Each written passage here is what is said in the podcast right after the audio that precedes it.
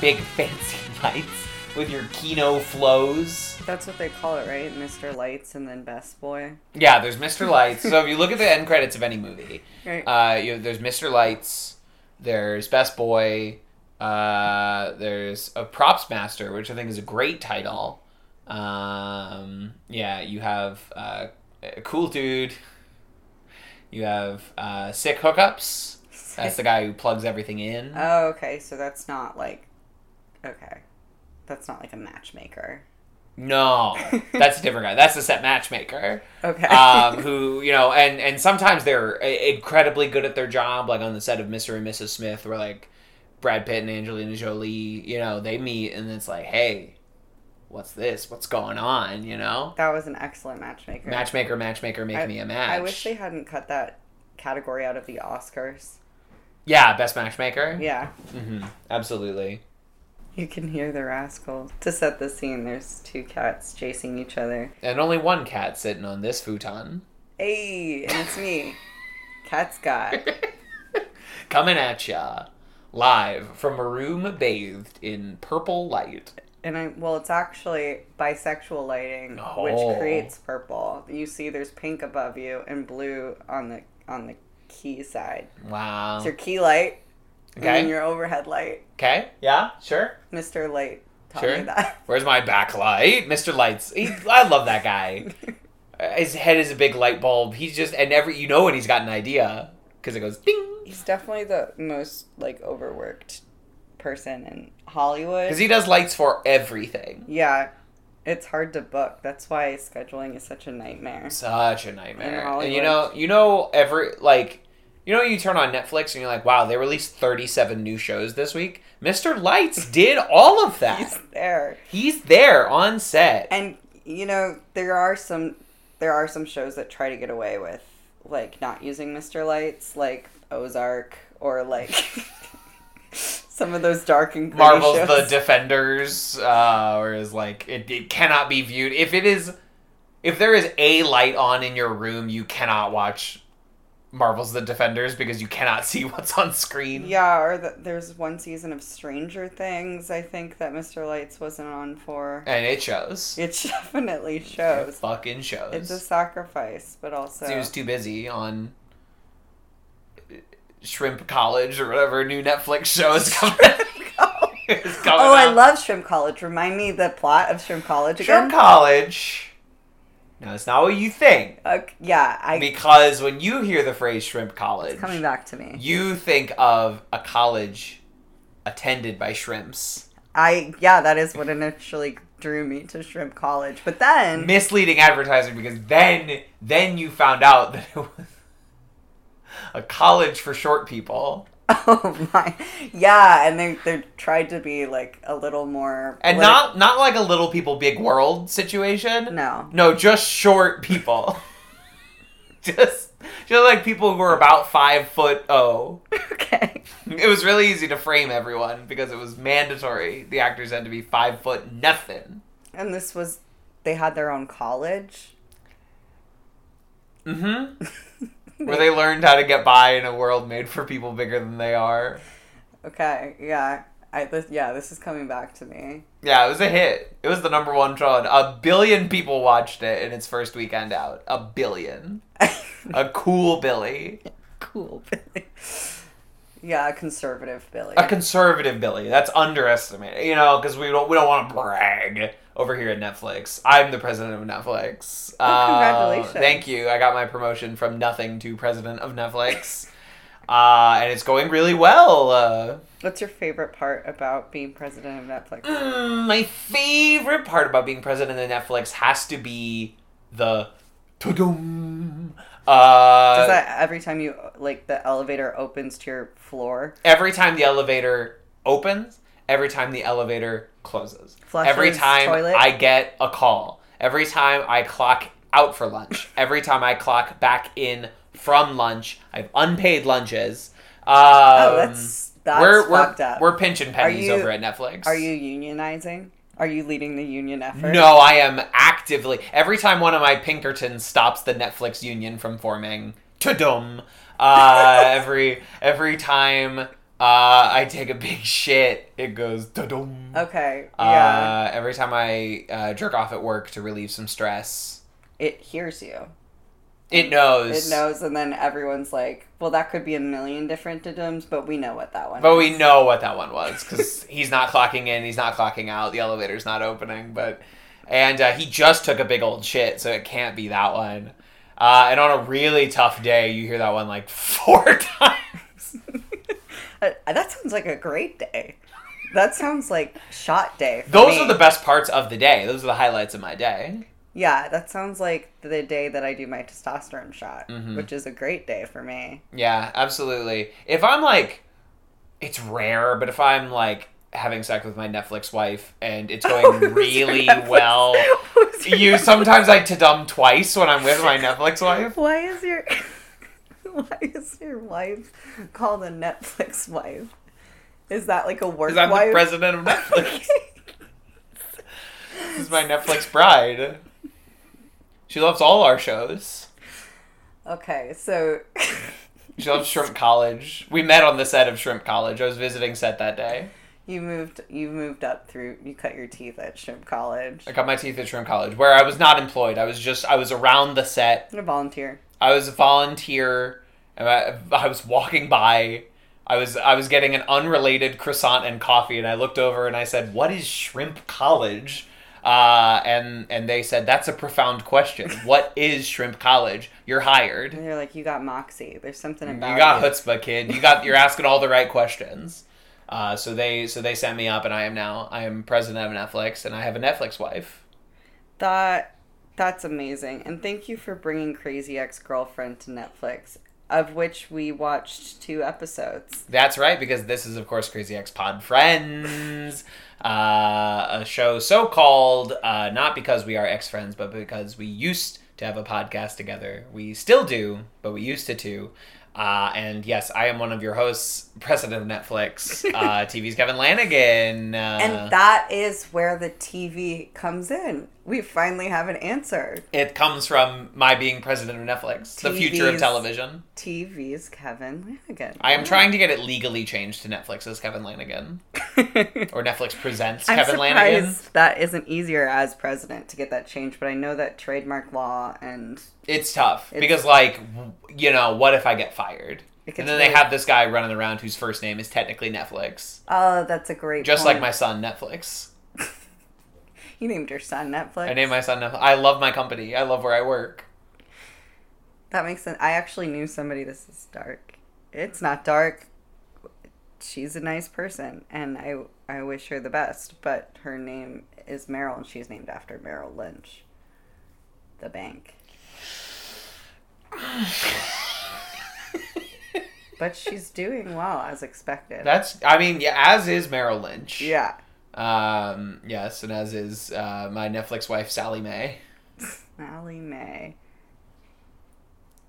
I You maybe have some loans that you owe her. okay.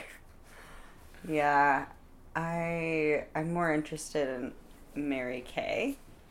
A Mary Kay wife is what I'm looking for. You, I love a wife who's in an, in an MLM. I love, I love a wife who outs us thousands of dollars so she could buy a bunch of bullshit that takes up our whole garage, and then get her friends in on the pyramid scheme. There's a light pink Cadillac in this neighborhood that Yeah. says Mary Kay on it, and it, I have so many questions, but I don't think I want answers. I think No, I think I'd rather just have the question. I also maybe I'm just divorced from the goings on of our contemporary culture. I thought for sure Mary Kay was like no more. Me too, especially just from watching Drop Dead Gorgeous. I thought that was like a dig in itself. In Yeah, I thought Mary Kay 2000. dropped dead. You Yeah. know when when they saw that film. like in the year 2000. I thought that was I enough, thought for sure we were done. enough of a roast. But I don't know. I mean, if the internet has taught me anything, it is that white women love pyramid schemes.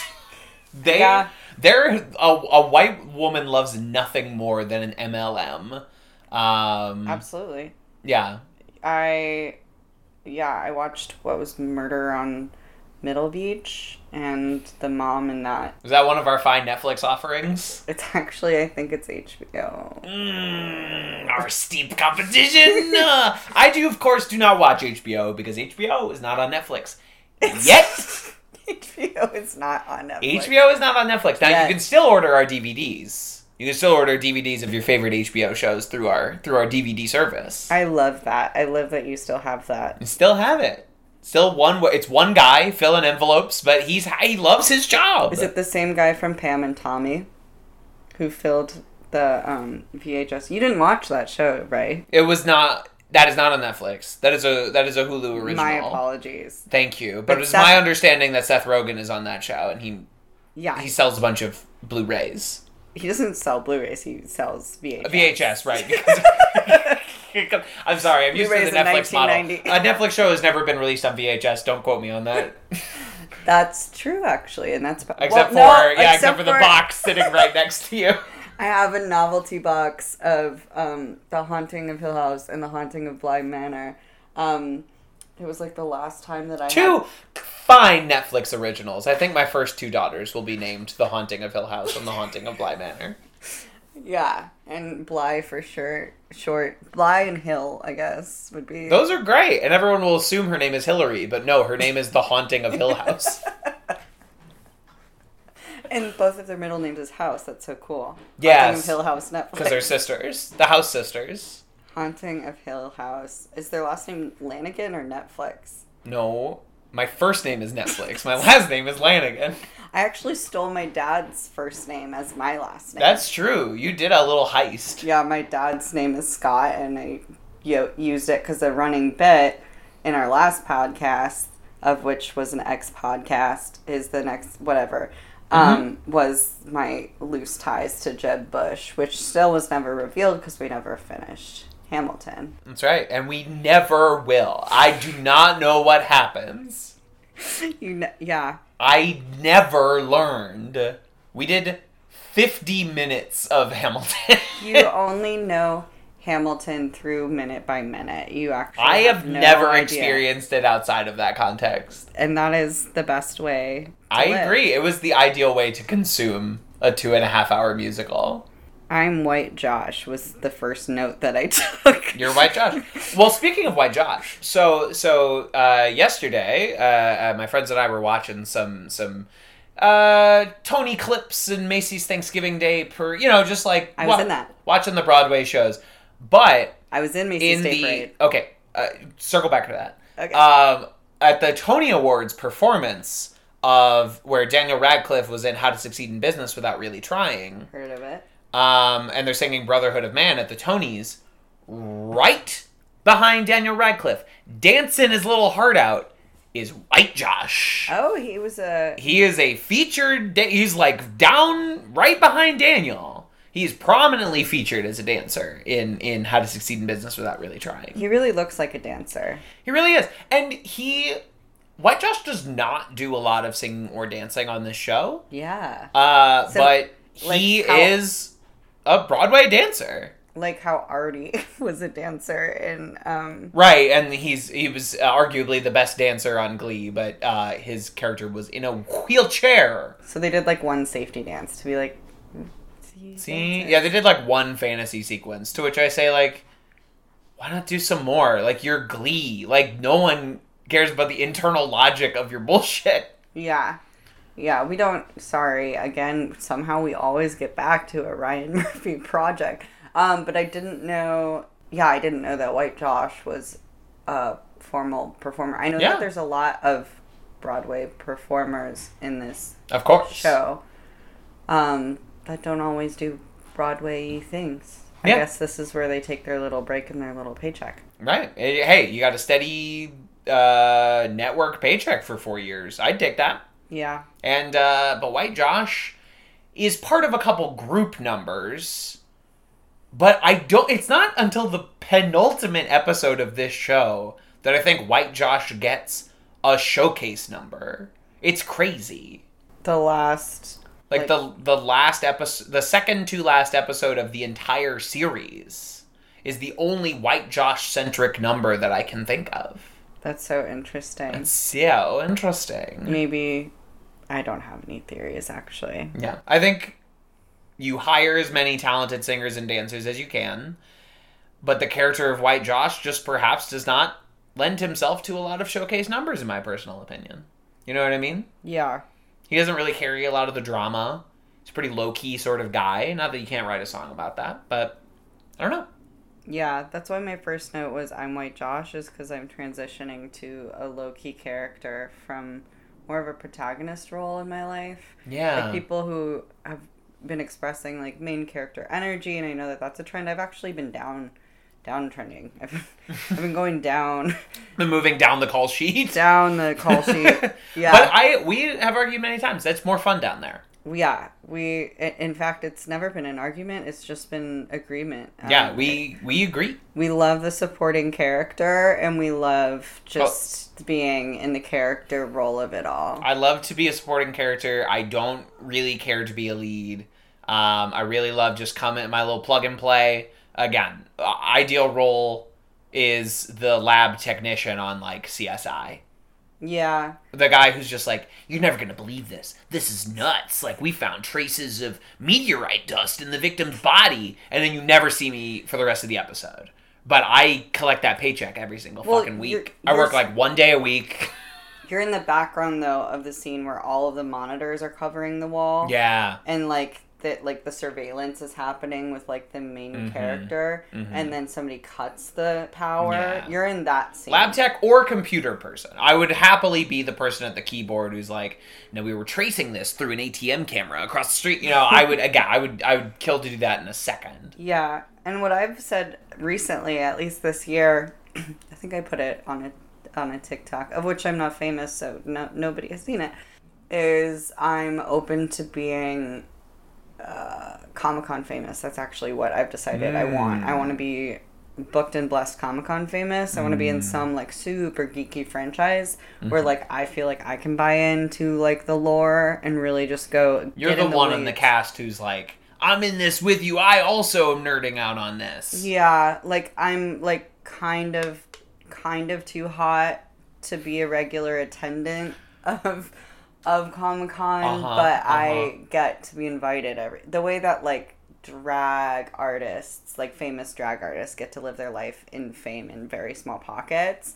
Like that, but Sure. much less effort than a drag. Yeah, you Queen. want to be on like a Farscape or something like that. Yes. And you're the you're the person when the nerd is like, "I have a question about the quantum," and you're like, ah, "Those quantums." You know what I mean? Like Yeah. you you get it. but I have like I don't I don't get really irritable about it. I'm I'm I still have a sense of humor. You know, like I'm, I'm more like a little cheeky, but I say something that's like I do know what I'm saying. You're like, I get you with those quantums, dog. yeah. Uh, absolutely. So I obviously we can talk a lot about Crazy Ex Girlfriend, but you and I did have some very a very musical weekend Yes. between the two of us, and I think uh, we might as well talk about that a little Sure. bit as well. Sure. Starting with The Be- Gift of Florence. It began on Friday night when you and I attended Florence and the Machine at Madison Square Garden, a sold out Madison Square Garden show. It was sold out It was sold out. because it was so like spotty at the beginning that I was just like, oh, was people like, aren't coming back. Uh oh. No, she they're back. They filled it up. I don't know if you saw it throughout the rest of the show. It was, it I did, packed. I did, but I just thought maybe, yeah. Now yeah. the two seats next to us, they did not show up, but I believe it was still technically like sold out. You know, uh, those people were just out a couple hundred bucks um, for a show they did not end up attending. But it was magical. It was wonderful. I've wanted to see Florence for over a decade now, uh, and I was mesmerized the entire time, hypnotized, if you will. I've been trying to find the like set list on because I'm always like, oh, there's definitely at least one fan of any like famous to somewhat famous performer that has put together the li- set list order Of so course. that I don't have to because most performers that I've seen this year have been like albums and things that I don't know all the songs yet or like couldn't can't like get my Shazam out because they're live performing. so Rude. that's been nice to be like, oh, like that one song with the lyrics that I liked. Mhm. Like I've been listening to that, and for those, it's been what were the songs? Florence set list. I've been listening to Morning Elvis Oh, and Choreomania. hey, those are good ones for the new album. Yeah, If I make it to the morning. yeah, and I really liked King, but I already li- that was the one that I already liked from this album. Yeah, it's a great one. that was yeah the standout. It's a banger. Yeah. I don't know. It's interesting with artists like that. I never have like a temperature check of like what peers also like that artist. Yeah.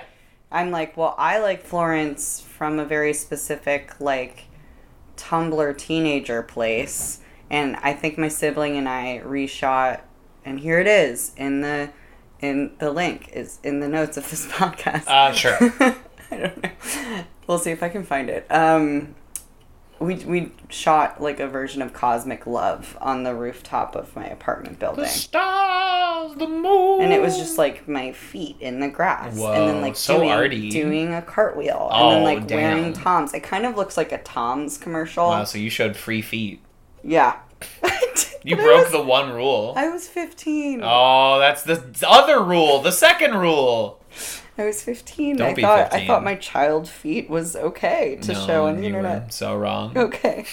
I hate how many things the internet has ruined. Yeah. Feet. The, an important part of our bodies. I think one of my first finals was also a Florence and the Machine. Though I've always I used to have a really good Florence impersonation, um, where I would mostly just sing the vowels that she sings because Ah. it is hard to know lyrics if you don't already know the lyrics to like pick Mm. out what the lyrics are. Unless she's doing her talk sing thing, which she does more in this album. Which Sure. And listen, I love I I she she I don't know how to describe her belt, but I've always called it like a warble. Yeah. It's yeah, it's a very like it's it's a unique sort of thing. It's different than a lot of other belters, and I love it. It's very like it's a very powerful musical experience for me. It's to, full to of vibrato, and it definitely feels very like in her brand of like pagan witchy. Like, Yeah, yeah. It feels kind of like it's not like that. It would exist in in other time periods than just contemporary time period. Absolutely. cool. You don't hear that a lot. absolutely. It's a bravado that echoes back through the ages. Yeah. Uh, yeah, or vibrato. Um, anyway, uh, yeah, so that's good. And then you saw Into the Woods I just saw it. Yeah. today. Was this a special Into the Woods occasion? I've heard a lot of people talking about Into the Woods. It is, lately. yeah, because it has like a spectacular cast that also rotates. I think. Okay. Um, ooh. Sorry. Uh, Sara Bareilles, I think, Whoa. was at was affiliated. I need to do more more background on where this production started and Mhm. whatever. But I saw Patina Miller from Pippin, Wow. who's my wife.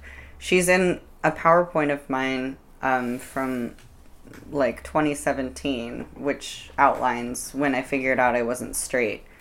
And it's like there's like photos of her from when she was leading player in Pippin. Thank you, Patina. And I didn't realize that she hadn't been on Broadway since that production.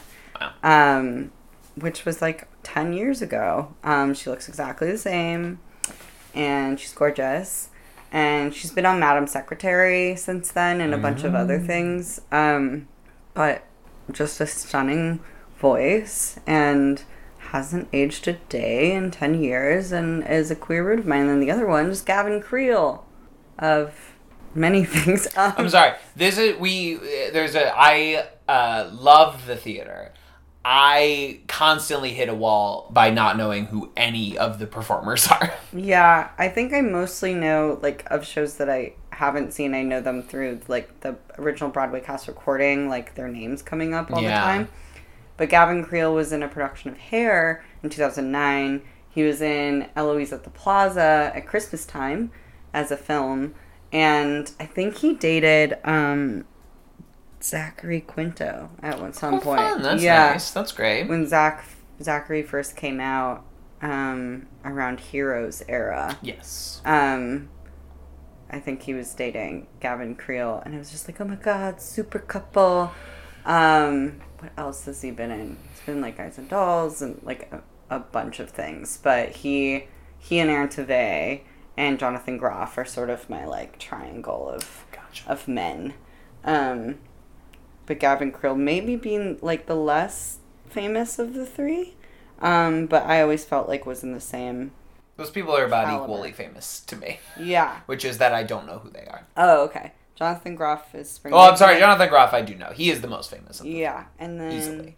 Aaron Tveit was in Next to Normal, and then Moulin Rouge, Mhm. and a bunch of other things. But those are two identifiable ones. Gotcha. And Catch Me If You Can, the musical. Norbert Leo Butz. Yeah. There we go. He went to he went. He to was in the Webster Conservatory though before our time, well before our time. I would imagine, yeah, because Yeah. he was in Wicked. Yeah. Well, I'm just saying. When I was in Um, fourth grade. yeah. Yeah. Okay, fine. Uh, but yeah, Norby, Norby, uh, big, big guy. Uh, yeah. Some would say this is a Norby fan, pod, fan podcast. Yeah, we're a Norby fan podcast. We're gonna watch Fosse Verdon, where he plays Paddy Chayefsky. It's gonna be great. Um, yeah, so there you go. Uh, but, but, but anything else to say about Into the Woods? Did you have a good time? I had a good time. It was Were there giants in the sky? There was, and they did it wonderfully. Um, Amazing. And Stephanie J. Block is in it with her husband. Which one thing that's cute about um, With her husband. they play Baker and Baker's wife. Cute. I will say that like I was afraid that I would peak in high school playing The Witch and Into the Woods, and it was hard to put that feeling aside and enjoy it. But Patina is the perfect casting for that deep insecurity of mine. I There think, will like, be more productions of Into the Woods if you really want to play the witch one day. I don't know. Yeah, from where I'm sitting today, I I couldn't sing it with my voice changing. But uh, Patina's, I think, perfect casting. I remember being really intimidated hearing that Meryl Streep was going to be in the movie when I was in in college. Lol, lol. Um, but yeah, Patina is like just perfect for it. We all it. know how that shook out because we all saw the film Into the Woods. Everyone saw it. We all remember it really well. I saw it. I I usually see whatever like mus like live action musical comes out on Christmas, if one does. So I've seen like Dreamgirls and Greatest Showman. Greatest Showman and Les Miserables. Mhm, and Mary Poppins and Returns. There's been less. Yeah, it's a, it's a, I guess the pandemic kind of slowed that down a little bit, but we are overdue. It's a nice tradition to have at least one. Uh, well, West Side Story. I actually skipped. I skipped West Side Story. Mistake. I mm, probably was and wasn't. Yeah, because there is a trans person who I look up to in that um, production who Yes. plays nobody. Um, but other than that, Oh well, it was a great movie. Was my overall. I just am not an Ansel fan. I- he is the weakest element. He does not derail the movie. The movie is so strong that like even having a non-ideal Tony, the thing is just so impossibly fucking good outside Okay. of that that it really for me it was not distracting as someone who's also not really an Ansel fan. Okay, I'll check it out. Yeah. Check it out. Streaming somewhere on one of my rival platforms, I bet. Bet it's streaming on that nefarious HBO Max, but one day we'll get it on Netflix. Oh, they just dropped on the Roku channel on Underdog. Um, they jo- dropped the production of Heathers that I saw in London. Whoa! Which is just like- dropped it. Yeah, it's on streaming, Amazing. and it's. I think I love a pro shot. I think you'll enjoy it because it's, and that's actually interesting that you love a pro shot. That is a, can be a controversial opinion in theater. So really, okay. I love. I love uh, anything that makes theater more accessible without spending hundreds and hundreds of dollars. I agree. Um, I'm with you, and I feel like I'm alone in that sometimes. But what? That's wild. this production of Heathers, should it be the same cast that I saw, which I think it is, um, if like everybody's playing the same role that they played, has it's really the way that like Americans do British accents in funny, probably like not regionally placed ways that is probably amusing for UK people is how I finally felt that catharsis of watching a show and being like, wow, like these American accents are all over the map. They're not bad necessarily, but like they're re- they're like the really distinct dialects of like super Michigan and there's a super Boston and there's a super like super But it's all Long America. Island. been impossible to know where Heathers is set. Heathers the musical. Yeah, even though like it definitely takes place in the Mid- Midwest, like canonically, but I think I think, uh, I think Veronica is supposed to is supposed to be the center of wherever it is, and everyone else has different accents. I see. which is uh, very amusing. I I think, Okay. and uh, yeah, Dropped on the Roku channel, which means it's free because unlike my beloved Netflix, you don't have to pay for the Roku channel. One thing that I would like to say about your platform, Netflix, is Mhm. it is the only uh, anything online that I've never had to change a password for. It's been the same password. We are very unsecure. It's been. we let you get hacked, and that's part of what we're selling to you. I think we've had the same password since, and haven't had to change it for any reason Yep. since. And your information has been stolen. We just. What are we supposed to do? We're supposed to do your job for you? You change your password. I'm not going to tell you when. That's just so funny because so many things like Amazon Prime and stuff like two factor author two factor authentication whatever and then Netflix it's like no you're never gonna have to change it You're never going to have to change it. That is the Netflix guarantee. like zero also like there isn't like a character amount there isn't like letters and numbers there isn't like a special character your password is your own at Netflix.com. and I love that for you guys Thank you, and for you, the consumer. Uh, yes, and to round out our little our little musical weekend, I got together with some friends yesterday, uh, and for obvious reasons, we watched uh, Diana the musical, which is streaming now on. Oh, where? Oh, where is it streaming? Oh, Netflix.com. We have all the finest musical offerings, including the pro shot of Diana the musical, and uh, eh, you know, eh, dropping kayfabe for a second. Uh, it sucked. it's fucking terrible. Uh, but I did watch it with three friends, and we made jokes at it, and we had a great old time. Uh, but it is essentially an unlistenable uh, uh, piece of musical theater. You know how in a real musical, um, where a song will go like will happen and then it'll pause for a dialogue scene and then the song will keep happening and eventually the song will resolve yeah you're aware of this very typical structure not in diana the musical they do a song for a little while it never resolves. There's a dialogue scene and then a new song starts. You never get the ending of any song in diana the musical. That's so interesting. It's it's edging the musical. You just you never get to the bass never drops. You never nut in Diana the musical. I never hear the ta-dum sound when I'm watching the Diana the musical. maybe that's thematic of her life maybe wow, because it was cut short just like every single song in Diana the musical. Exactly. It's an artistic statement by the keyboardist for Bon Jovi who wrote the music for Diana the musical. Oh, interesting. Not even John Bon Jovi. Just who you want for your for your British monarchy musical is the keyboardist from Bon Jovi.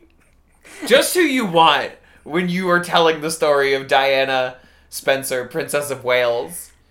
I have so many questions now. Like I You shouldn't. I wasn't interested in seeing it, but you've you've laid out so many interesting things that I mean, it's probably it. It sounds like to you, it's not even camp. There are also so many individual instances throughout the musical where they rhyme the same word with the same word. That's maddening. they yeah. they my friend had warned me about one moment that like drove them nuts, but as I was reading the subtitles throughout this, it it's constant. They're always rhyming like people with people and believe with believe, which again, like believe, nothing rhymes with believe. You couldn't think of a another word that that rhymes with believe. No one's ever done it. It's never been used in a song before. The word believe. Um. Anyway, Yeah, I'm just of the thought like if you're gonna do that, just don't rhyme. Like just like say what you're gonna just say. Just say what you're gonna say. Uh, and their big anthem that comes is is the line like you know how in a good musical like someone wrote a really brilliant line or lyric and they'll repeat it a few times. Uh, that instance in Diana the musical is the phrase "a pretty pretty girl in a pretty pretty dress."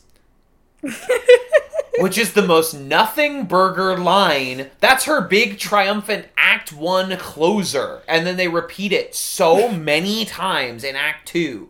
The phrase, a pretty, pretty girl in a pretty, pretty dress, is like their my shot.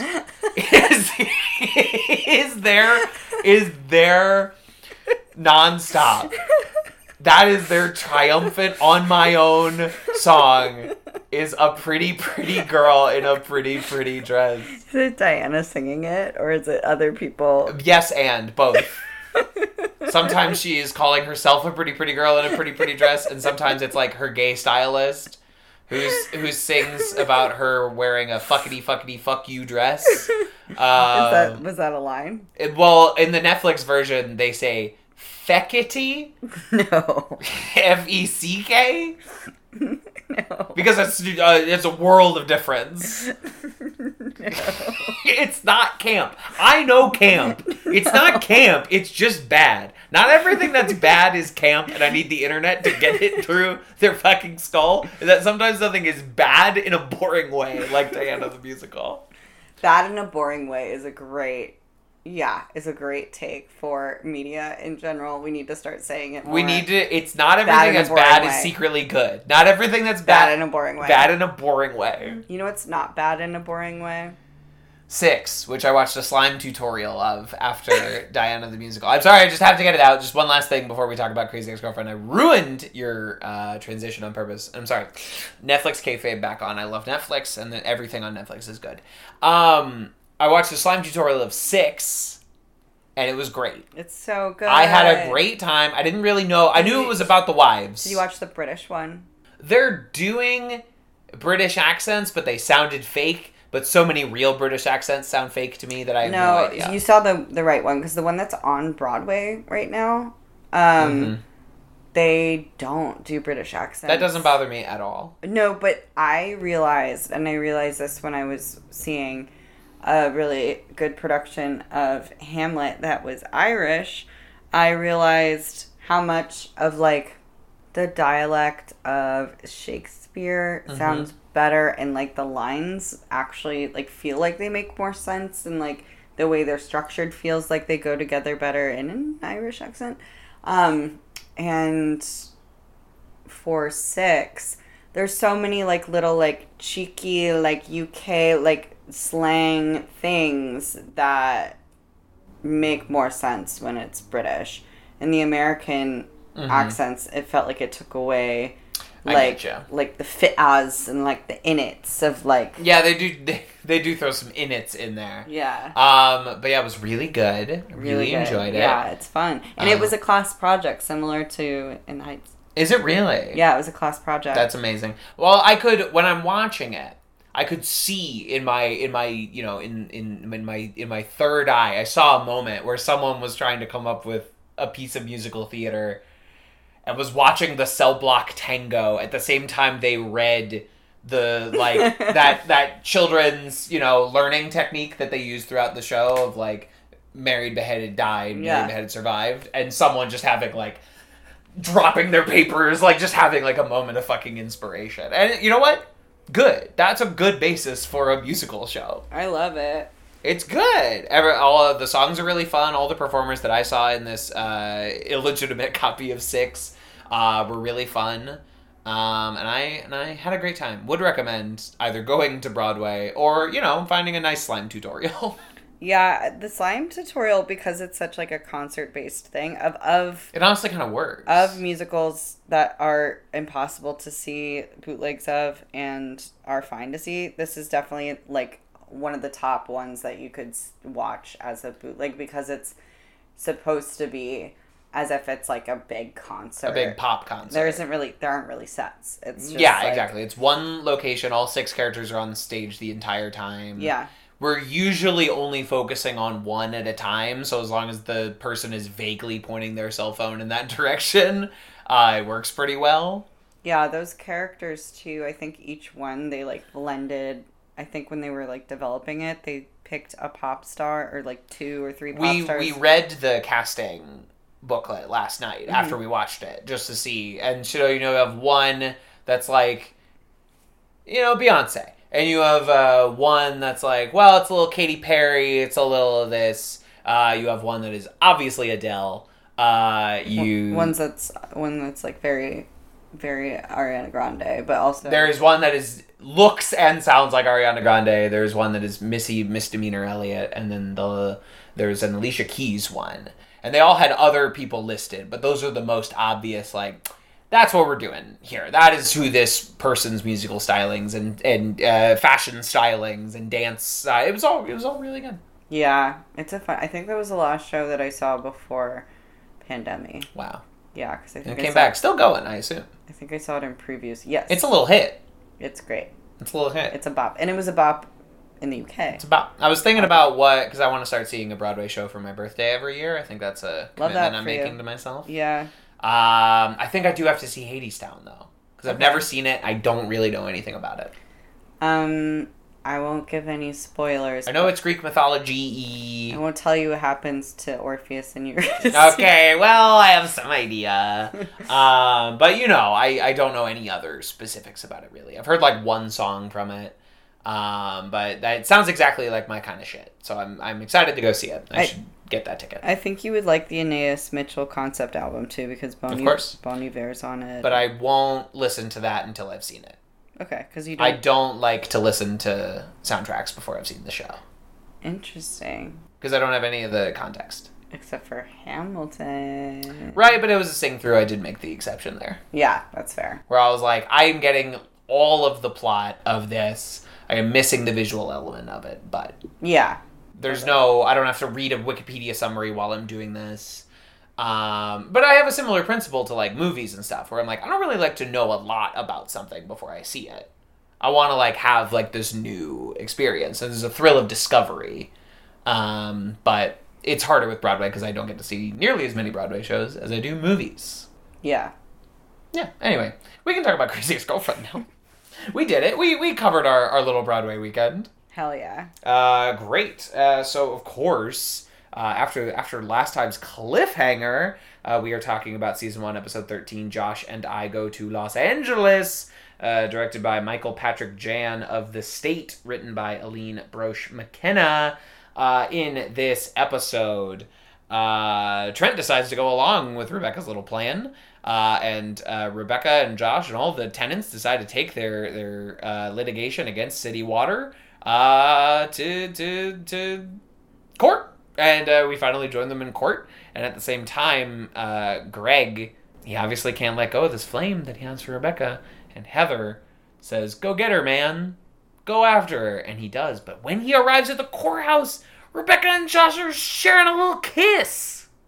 Wow. That, That's crazy. That was a whole episode minus one very important uh, introduction of Audra Levine. So I was wondering, before I sat down for this episode, you know, because last time I watched it, I was in again COVID fog, don't remember anything that was going on. I was wondering, uh, will Audra Levine uh, still really, really do it for me? And unquestionably, yes. I am a weak, weak man. That is my type. That's so funny. It's fucked up, and it leads me to a lot of pain. But I'm like, no one is hotter to me than Audra Levine. what are the qualities? Mean, You like a mean hot, lady? mean, bougie. like, you know what I mean? Like, I, I well-to-do. That's what's so funny to me is because you don't typically enjoy people with those lifestyles. Yes, it's bad for me. Like, it, it doesn't make sense. unless it's a.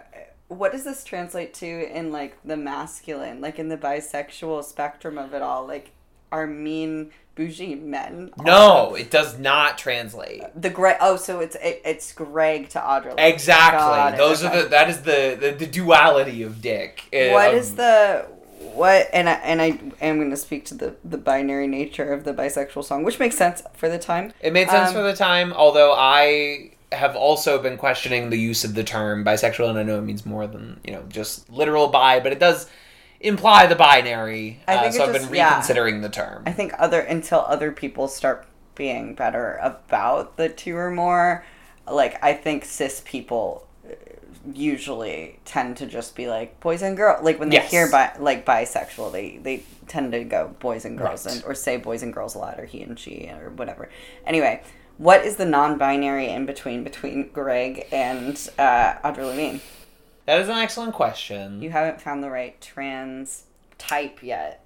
I think that's correct. I have not found the right trans type, though. I see uh, trans and non-binary folks like a a heavily tattooed, chain smoking, like It's most of us, yeah. yeah, right. I mean, like, but you know, like, uh, there's a type of person I'm trying to capitulate in my mind, and I'm having trouble like describing them because I'm bad at describing what people look like, and I don't know if that's like a flaw of mine. Um, but yeah, I don't know. the the standard like the tm like non-binary yeah that the one represented in media uh kind of like a variation of like strong female character meets like sad boy Kind, of, yeah, uh, right, yeah, and I and I I just yes. wait which is great which well, is great shit, yeah, right, shit, yeah. okay Well, I guess I mean it makes Uh, sense. it is what it is. complete sense I am trying to. You know, I've just had enough bad dating experiences in my life that I'm like, I need to consciously break the mean person appeals to me pattern in my romantic life. You know what I mean? it's hard to break out of As hot as I find an Audra Levine or a Greg who's also mean, um, that's true he's kind of it usually just leads to me feeling bad. yes And I probably need to like really consciously work away from that. yeah Yeah. it's fun on these on these things to be like this is something i should do and you hope that you can speak it into existence but it's it, Gotta keep gotta keep saying it. yeah you gotta keep saying it till it finally happens like yeah i wish it wasn't this way i wish you could just be like i want to change and then you change And then you change, and it's that easy, folks. Folks, but yes, Audra, uh, we finally meet Audra Levine after many, many episodes of setup. I think she's or na- she's name dropped even in the pilot, maybe.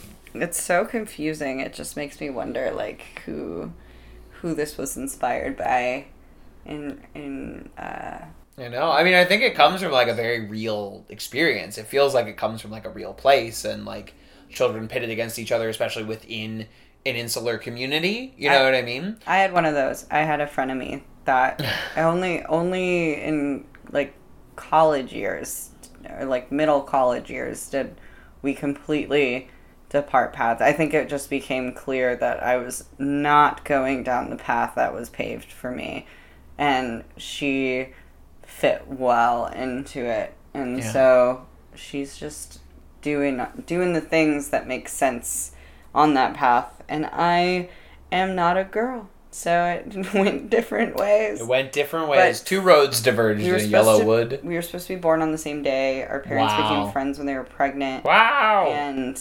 she was born two weeks before me, and I was born a week after. And so and that became a metaphor for your whole lives. so we were in um exactly and so she we were in elementary school together and it was really competitive especially with friend groups, and she's still friends with the same friend group that she's had elementary school, middle school, high school. Um, and we had a tough moment in middle school because that was like the the best time to pit like yeah. 13 year old girls against each other. Um, and then high school was a little bit easier. Uh, oh, we went to different schools in high school, so that's why it was easier. And then it just, by the time there was the debutante cult moment, and then there was a like a departure. But at least there was no big blow up. It wasn't like this, but this was always. I think I had a lot of anxiety dreams that were similar to this rap battle. For yeah, to to the rap battle between two Jewish American princesses. Yeah. I was curious what the they both support Israel. That's such a funny beat of it that I think is Hallie talked about this a little bit last time as well. Is that like there's this thing about Rebecca that I, I don't know how much the show is in on, but it becomes very um I think like act, satirical of a particular kind of person Okay. who you know like like in the next episode that we're going to talk about where she says like holy ruth bader ginsburg paula Right. it's like a very particular kind of rich white liberal woman um that like yes of course like while you're having a progressive off against each other and listen you know I I do not purport to be any kind of expert on the state of israel. But that to while while having essentially like a a charity dick measuring competition between the two of them that like to drop like but of course i support israel and i i would never you know it, uh, it's just it's a very funny look at a particular kind of person a particular brain space. I don't know. It's it's it's an interesting joke. Yeah, I think I've just been in a in a current like in the 2020s vacuum of uh, free Palestine that I think it was just like it jumped out in a way that I was like, oh, I don't wouldn't I would not have noticed this when I right was in a different. Yeah, I would have just been like, oh, it's it's a reference to being Jewish. Like I didn't, I wouldn't. i mean right and that is part like there's a lot of did you watch the rehearsal i can't remember not yet. oh okay well never mind I think I uh had a dream about him. About nathan fielder I think I had a dream. Was he giving you that good dick? Maybe. Yeah. I, Come over here. I definitely You had a dream that? about him last night. I wonder if I reimagined the rehearsal based on how other. you you rehearsed the rehearsal. In I your think mind. sometimes when people describe a piece of media to me, Mm-hmm. I then have a dream that is like fragments of how it's been described. you to me. rehearsed watching the rehearsal in your mind. I, have, I have that much social anxiety. Yeah, I rehearse watching things. That I rehearse like. rehearsing. Yeah, amazing. Uh yes, absolutely. But yeah, so that's a that's a fun. I mean, I like the the jab battle. I don't I, I don't think it works particularly as a piece of rap. Uh, but I think it's a fun. The performers do a lot with it, and there's some very clever uh, uh, lines in it. You know, there's a lot of fun little wordplay. This is like where if Hamilton had like not gone all the way, Yeah, it could have really Ended landed right like there. It could have landed in this world and uh, been kind of Schoolhouse Rock yes. in it. Um, some Schoolhouse Rock has bullshit, but like being egged on like Seder plates, you know, that's a funny joke. That's a good bit. Yeah. Uh, there's so many of those in there. Um, there were a lot. Yeah, I I'm glad I had the subtitles because I was like, yes, I'm. I feel like I'm getting some kind of education. I'm absorbing. Oh, I'm learning a lot about, about contemporary Jewish culture from this rap uh, between these two characters. There was a reference of Chinatown in this episode, which Yes. is funny because I had just recently thrown shade at Chinatown, You had thrown shade more, I think, at people who like Chinatown, and then it was a it was funny because it was affirmed where she was like, "Chinatown's a great movie," and people like, were like, "I've never heard of it," which is very funny for like people Paula and Darryl's age. I'm like, they've heard of Chinatown, but it's a funny gag. Yeah, I just like the idea that like West Covina like doesn't like just exists in like the the moment of whatever's on cable cable Right. and has like Paul no- is talking about in the next episode the two and a half star rom com that I'm sure is like always on. yeah Uh, these bad Kate Hudson movies of the 2000s. yeah That's all the culture they have. I feel like we need to have a watch party of like Fool's Gold and like that shit. Ten If things I hate, or not ten things I hate about you. How to lose a guy in ten days. Yes. Win a Day with Tad Hamilton. is good, right? Um. I think it's good. Okay, I've never seen it. I don't think I've seen it since I was a teen, Okay. but my teen remember. It's not my. It's not my. That's not my era of rom com. What's your um, era of rom com? I have a couple.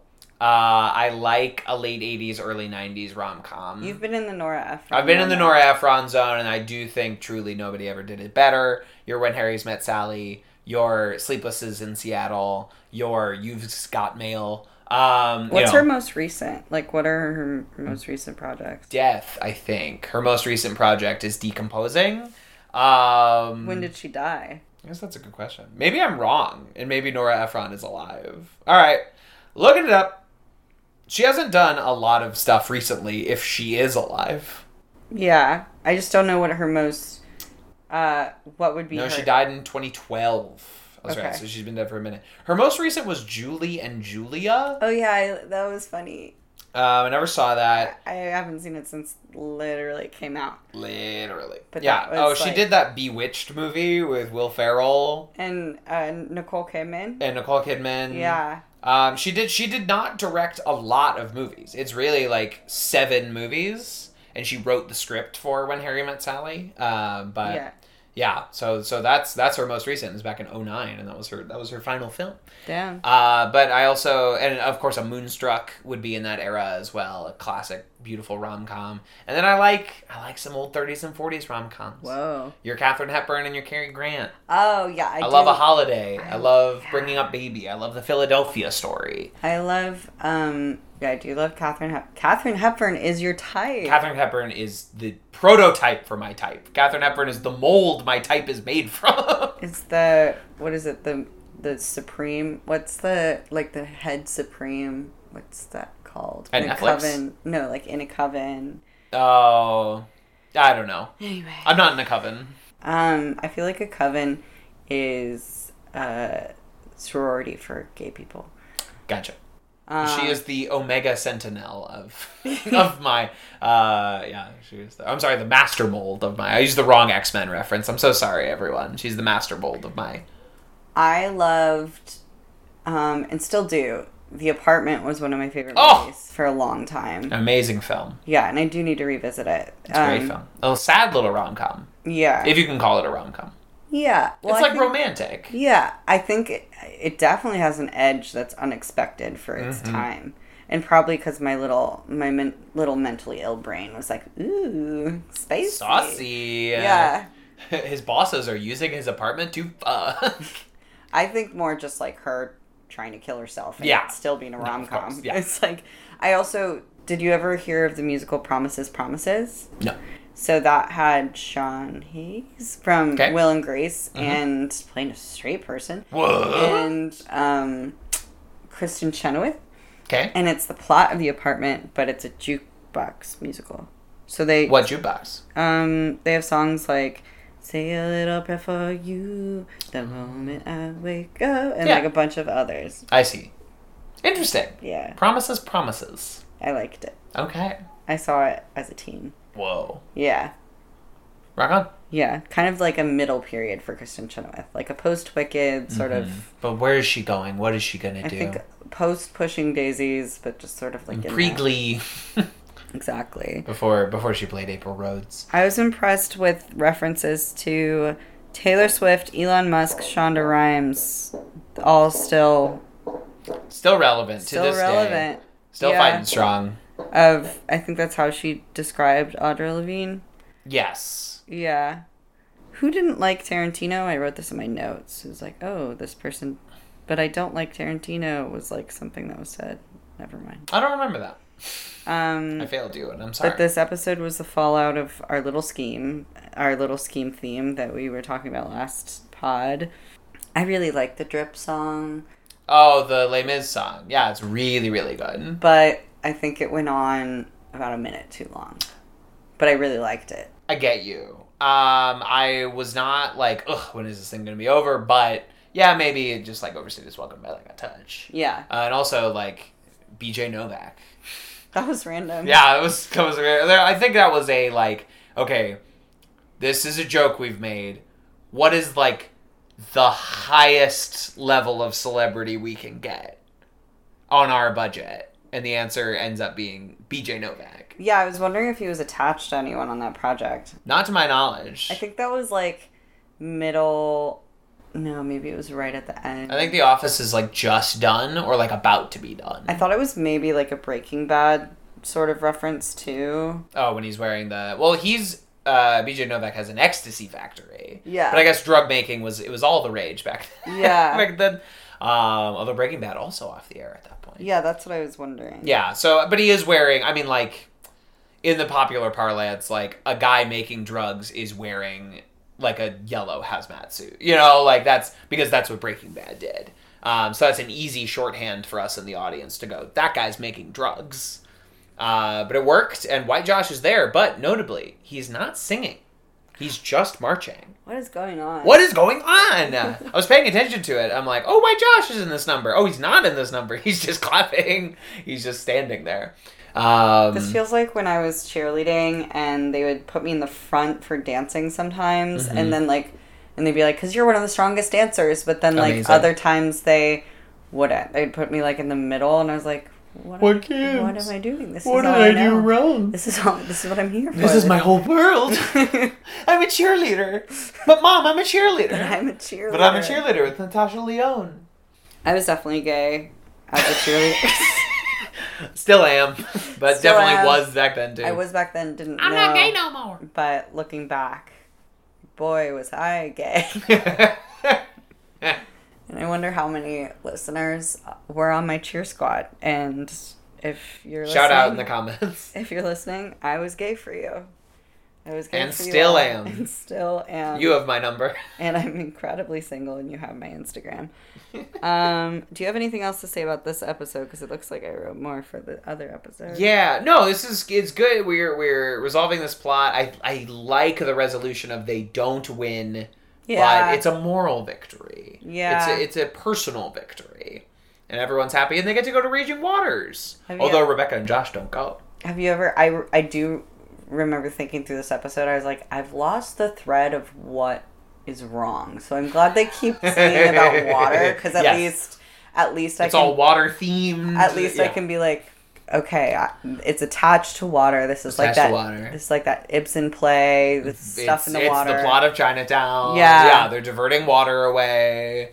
Yeah. Oh, okay. They were diverting water. Okay. Yes. Yeah, something, something. I just knew it was water related, and I was like, that's enough for me to buy in. Um, There you go. but I did lose the little scheme plot of what the stakes were. So- Yeah, a little bit. But it's kind of for me like watching a Marvel movie where I'm like, I have no idea what the stakes are, but everyone seems really invested.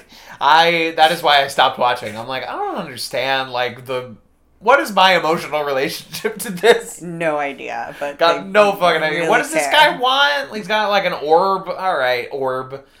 um, so I thought these guys and their fucking orbs, a lot of orbs, a lot of stones. big orbs. You know, it's really the the greatest time in cinema history for beams. If you want to, like, laser beams have never had a greater time. like laser beams that go to the sky and beams of light yeah, Yeah. but like also characters are shooting beams Oh. also they are like receiving beams Okay. uh, plot points are like we gotta link this beam you know like That's true. beams are just having a moment right now are- beam based cinema Beam, beam. That's true. Beam me up, Scotty. I, Oh my God. Yeah. Oh, that guy's so hot. Wait, is that Sean Penn? No. Is that Simon Pegg? Is that Simon Pegg? that's simon pegg that's scotty in the films I guess I was- thought he was so hot. Like he's still he's simon pegg is hot have you seen him simon pegg is hot he's a good looking man uh, you need to watch those mission impossible movies he he'll hold a little snack in those Is he is he you in that movie? basically. Yeah. If I were in the Mission Impossible movies, that is the part I would be playing. Yeah. He's a yeah. Oh, you better believe he's got his keyboard and He's he's, like. Ethan, you gotta go this way. You know, that's all I want to do. I don't want to be Ethan. I don't want to run, but I want to be like, all right, Ethan, the coordinates are right in front of you. and the power has to get cut at some point. Yeah. Oh, and you better believe I am the guy to do it, or I'm the guy who has to deal with it. And you also get like one line where you get to be funny in that moment. Hundred percent. Yeah. Where I go, oh, well, sounds like. Well, I guess my popcorn's stuck in the microwave. Yeah, something like that. You know, absolutely. I can kill that part. Are you kidding me? I need to get cast in a role like that fucking tomorrow. This is your audition. I'm going to send this when people are like, "Hey, like, we're looking for this," and you know, when I'm famous, and people are like, Yeah. "We're looking for this and that," I'll be like, "I have the perfect. I'm the perfect guy for this. I have the guy. Just listen to this." Um, Absolutely. But yes, we can move on to uh, season one, episode Fart. Teen. It opens with like a they they reference also the funny best friend with answers. It was like a direct Yeah. reference to who we are. to what we were talking about. Yeah, Yeah. the Judy Greer. Yes, I'm so glad they said So glad name. we shout out my fucking queen, Judy Greer. I don't know if I've ever told you this before. I used to have, as a kid, a crippling fear of Joan Cusack. a Even- fear of Joan Cusack. like, You're watching School of Rock and you're like, fuck me, dude. That's- Can't jump scare me like that. that's what's funny. Fuck! For some reason, School of Rock was the only exception. But you're I still, listening to Toy Story 2 and you're like, God damn, stop. Oh, that is Joan Cusack.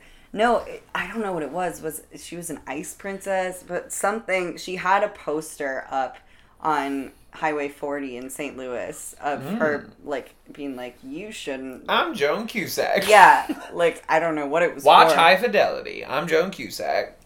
But I had a huge. Wait, isn't What about Addams? Family Values? Well, she's also in it. She's hot in that. Like looking, there was like a turning point, and I Yeah, I was about to say, like, are, would your big, big boner not overcome your fear of Joan Like, Cusack and Addams Family Values? I have wondered if it was a queer thing. Like if I was like afraid. you were scared of your feelings I for was Joan Cusack. yeah, but I her voice. You ever see like me. broadcast news when she's like running through the newsroom with like a tape, like we gotta get on the air. I feel I feel like her and uh, uh, Drew Barrymore's voices exist in the same universe, and there was something about her. Mm. Their voice- voices are friends. Yeah, their voices. They had the same coach. they're vocal cord sisters. like like the the Harry Potter one other brother feather and the wand. Um, Oh, okay. You know I got. I get you. I get you. I get you. I get you. They both have the same, the same feather. Gave you that scar. Yeah, that moment. Um, It's curious that you should be destined for this one when its brother gave you that scar. yeah, exactly. I'm sorry. When I badmouth Harry Potter now, it's not that I wasn't the most into it in No, the I entire know. world. I know. for decades. Um, but I I do I don't think I I think if I brought this to therapy, especially when it's been like Brother Joan Cusack I've tried to bring yellow there. I've doing like to bring, immersion therapy with Joan Cusack. but I conquered it at some point. Same with Dr. Amazing. Mm. Seuss, and same still not really with yellow, but like they're these are like weird irrational fears I had. I get you. Okay, that's interesting. That's fascinating. I liked the Um, YOLO before I FOMO. Uh, I want that on a shirt. Okay, I did not. I was, I was was- glad we cut to commercial. I was like, get out of here. I don't want to. It was kind of stupid. Got um, YOLO for FOMO. but it was one of those Yeah. classic uh, lines from these shows that are just like quippy for the sake of being quippy and Yes. it doesn't really land and it's just sort of a time filler. it just hangs there, and Yeah. I'm like, what? Were we short on time? We had to leave all this in. Yeah, because this is a CW. right? Like they did have to like fill time. They did have to. I mean, you know, it depends because I'm sure sometimes they were also cutting things to make the 41 minute time slot or whatever it is. Um, but also, yeah, sometimes you're like, shit, we came in like 30 seconds wrong. We need to add 30 seconds throughout the episode. Just like the most weird asinine shit. Not on Netflix. Netflix, you can be whatever length you want. You can be a whole fucking hour every episode if you want to. and it's pretty great that you put this show on Netflix finally. Yes, finally.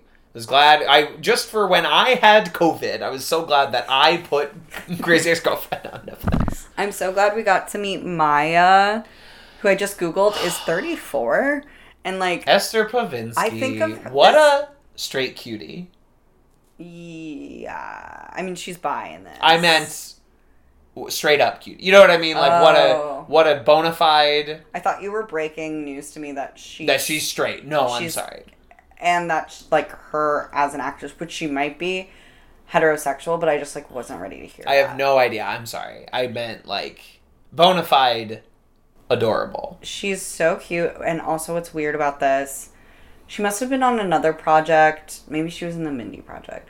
She, but I still think of her as being like, uh, like breaking, like up and comer. But then now I'm like, this was made in 2015. Like, Right. So she's been around for a minute. She's been a, she was a UCB person for a long time, you know, one of those. Um and yeah, and now it feels like at least for now the cast of Crazy Ex-Girlfriend is complete. Maya is here. There will be other changes and additions throughout the show, but this feels like the first proper depiction of the ensemble. This Do you is know the I mean? Avenger. Yeah, we have the law office is filled with our favorite regulars now. You know, like they're all here. Jim, Tim, Maya, uh, every gang gang's all here. George, um, you know, everyone everyone is present and in attendance. You know, we have all of Josh's friends. They're here. They're ready to go. This is our this is the crew that will essentially carry us through the rest of the show. Sorry, I'm looking up an actress who exists in the same universe who you know by name, Lauren Lapkus. Yes, Exists in the of same course. universe as Esther. Oh, I love Lauren Lapkus. I've heard, I've listened to so many hours of Lauren Lapkus's voice. It's just like it's incredible. What what is she the voice on? Well, she does a lot of podcasts. She does Comedy Bang Bang and and Threedom is another show that I listen to, um, and I don't know. She's just very funny. Yeah, I think I feel like she's the like 21st century standard of like her type.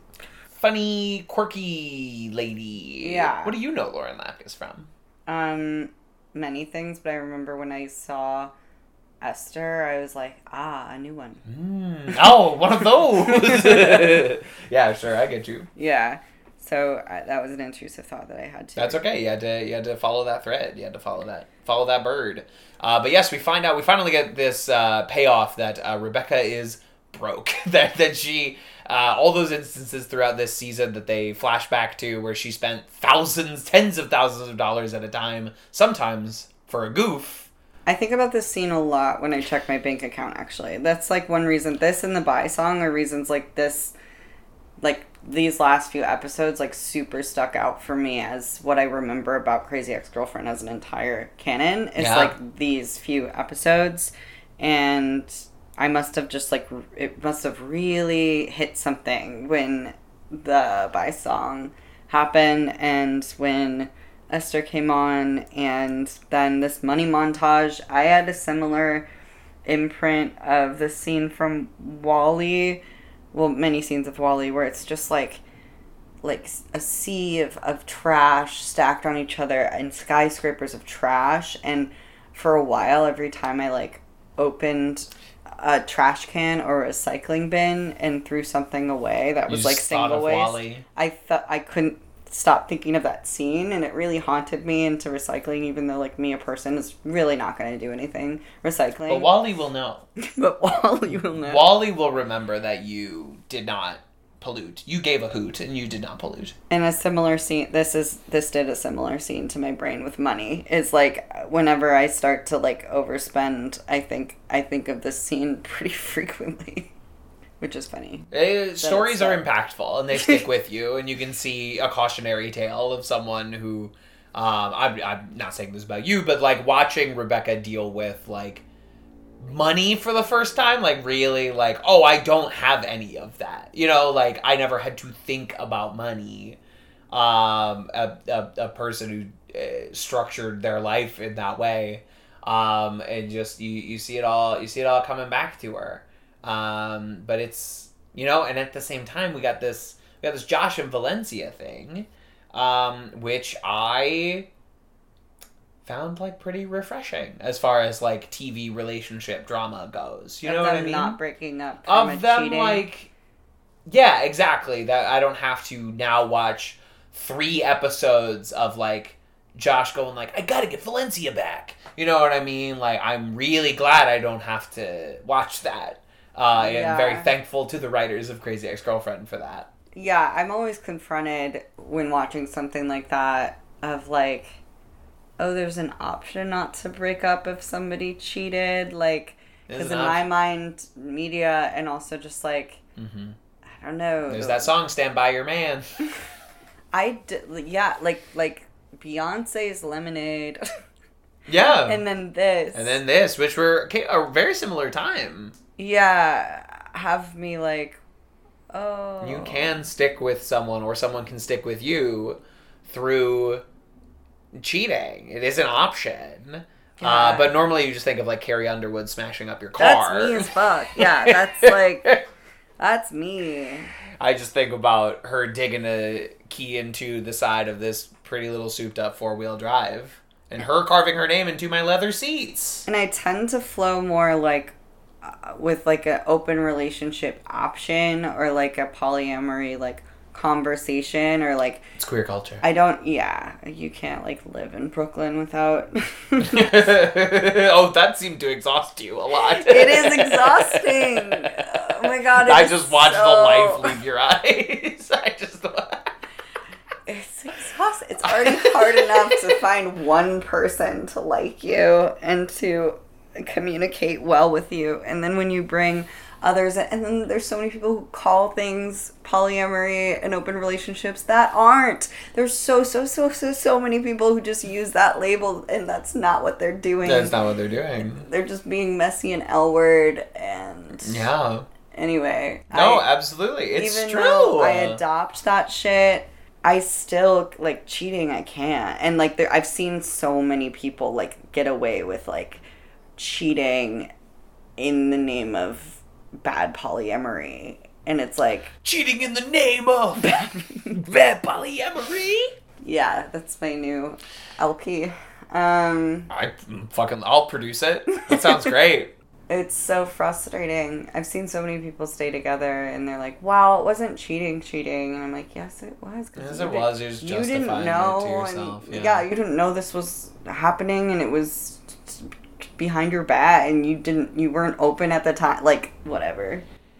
Whatever. But this bi song sure celebrates the binary.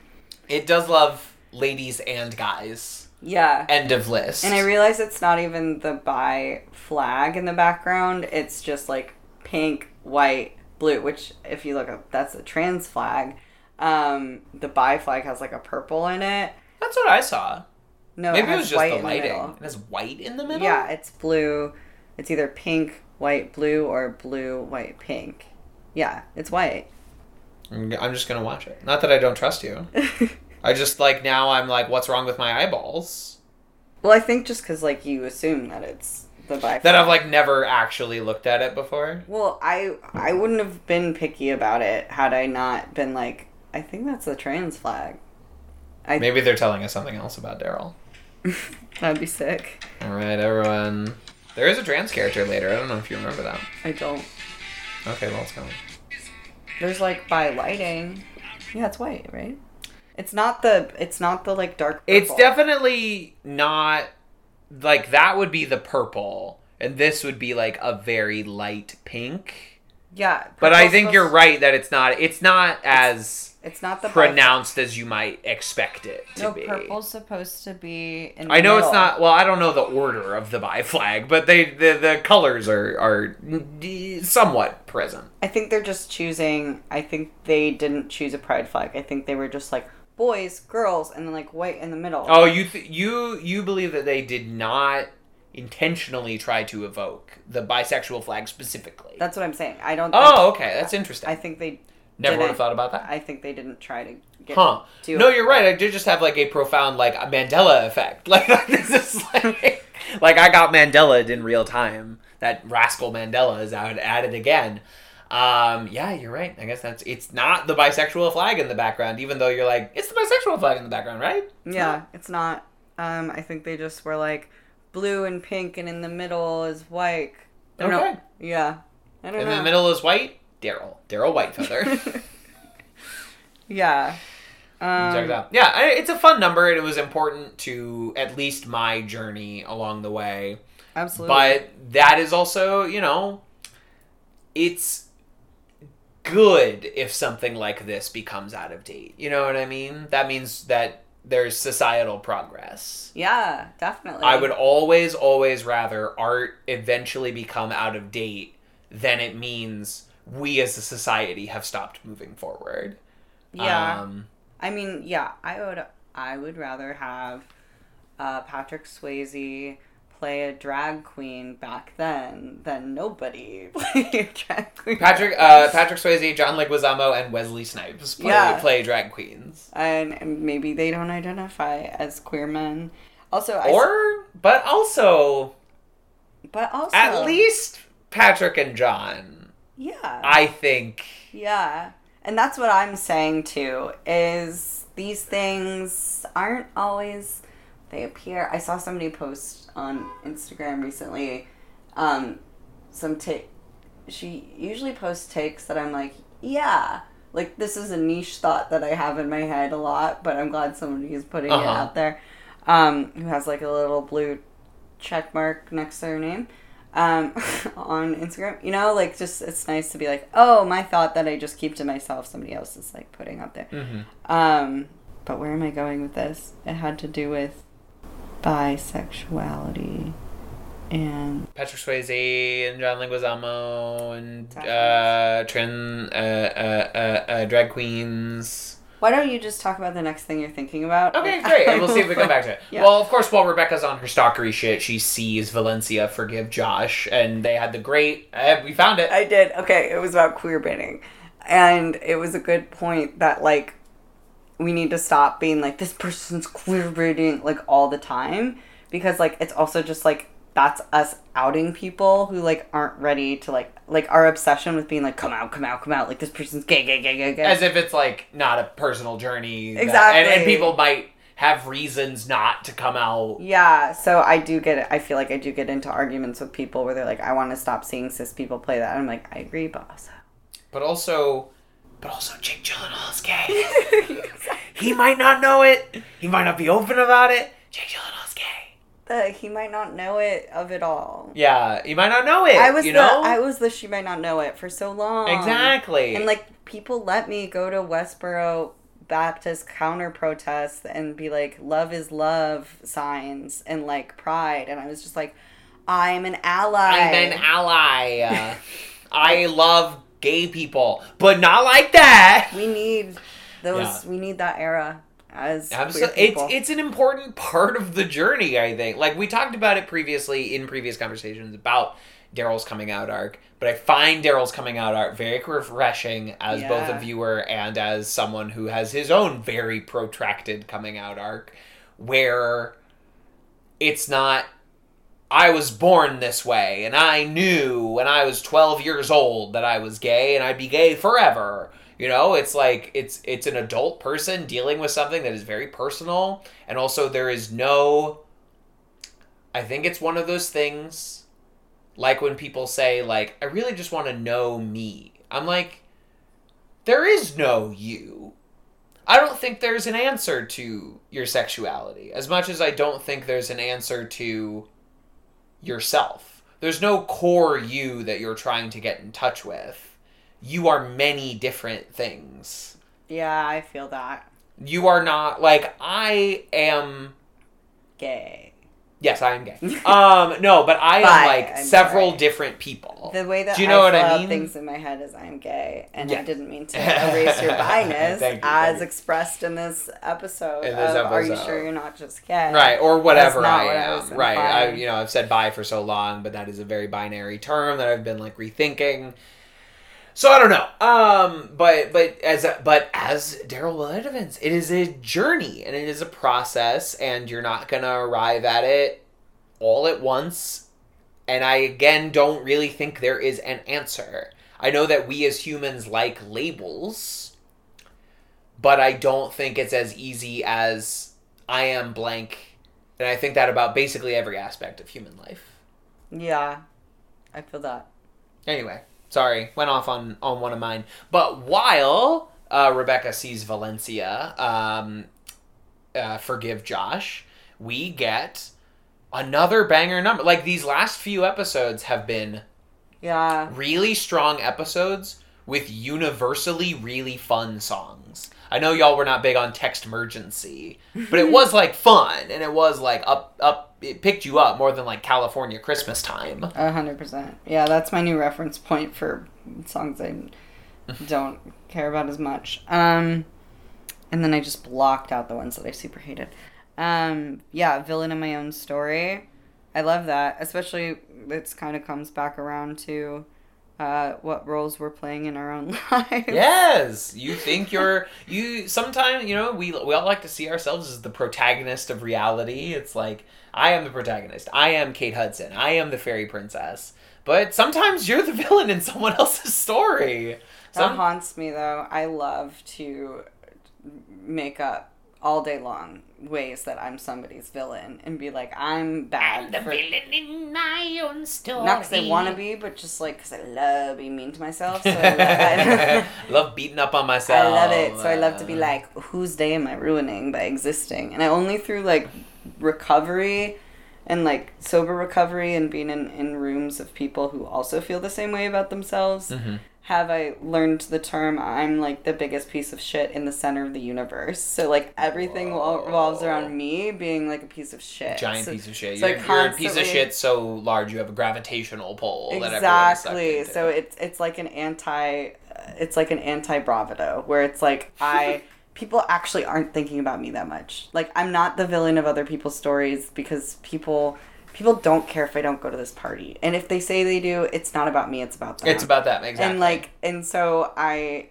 while i spend all day thinking that i'm the villain of other people's stories in reality i'm not even a character In reality, it's the scene from Mad Men where the guy says, "I feel bad for you," and Don Draper says, "I don't think about you at all." exactly and it's great. I find that freeing yeah because I was so paralyzed for so long about like how is everyone around me perceiving me, friends, family, and strangers alike. And it was honestly like moving here, yeah New where York it's helps. like people don't give a shit what you're doing. they Yeah. got their own thing going on. They're not going to ask you a million questions, probably. Like, they got their own fucking shit. They don't care what you're doing because they see weird shit every day. And it helps me to know I'm just one of 8 million stories in the Naked City. You know what I mean? What makes it a naked city? I don't remember why it's called that. Nikki. Nikki! I don't see enough naked people for me to feel like it's a naked city. Have well, this all being said, I've still had like crippling social anxiety recently, Mhm. and it's been going on like most of the summer. Oh, I'm sorry. It's funny because I have the awareness that like nobody actually cares or is thinking about me. I think which then leads me to being like, then what am I doing? What is my purpose? Why do I walk this way? Your purpose is what you define it to be. No one has given it to you. Yeah. You get to make your own purpose, which is, in one way, obviously a little bit like, well, what do I do? But the, there's kind of something blissful to knowing that there's no right answer. Your purpose is what you define it to be. And it can be frivolous or or not, but you get to kind of make your own path there in a lot of ways. I thought it was very generous of the therapist to decide to spend her flight letting it be a therapy session. Dr. Akopian. I think she continues to be a very generous therapist. She's a really giving. I wish all therapists were like Dr. Akopian. Yeah, I'm glad my therapist has boundaries.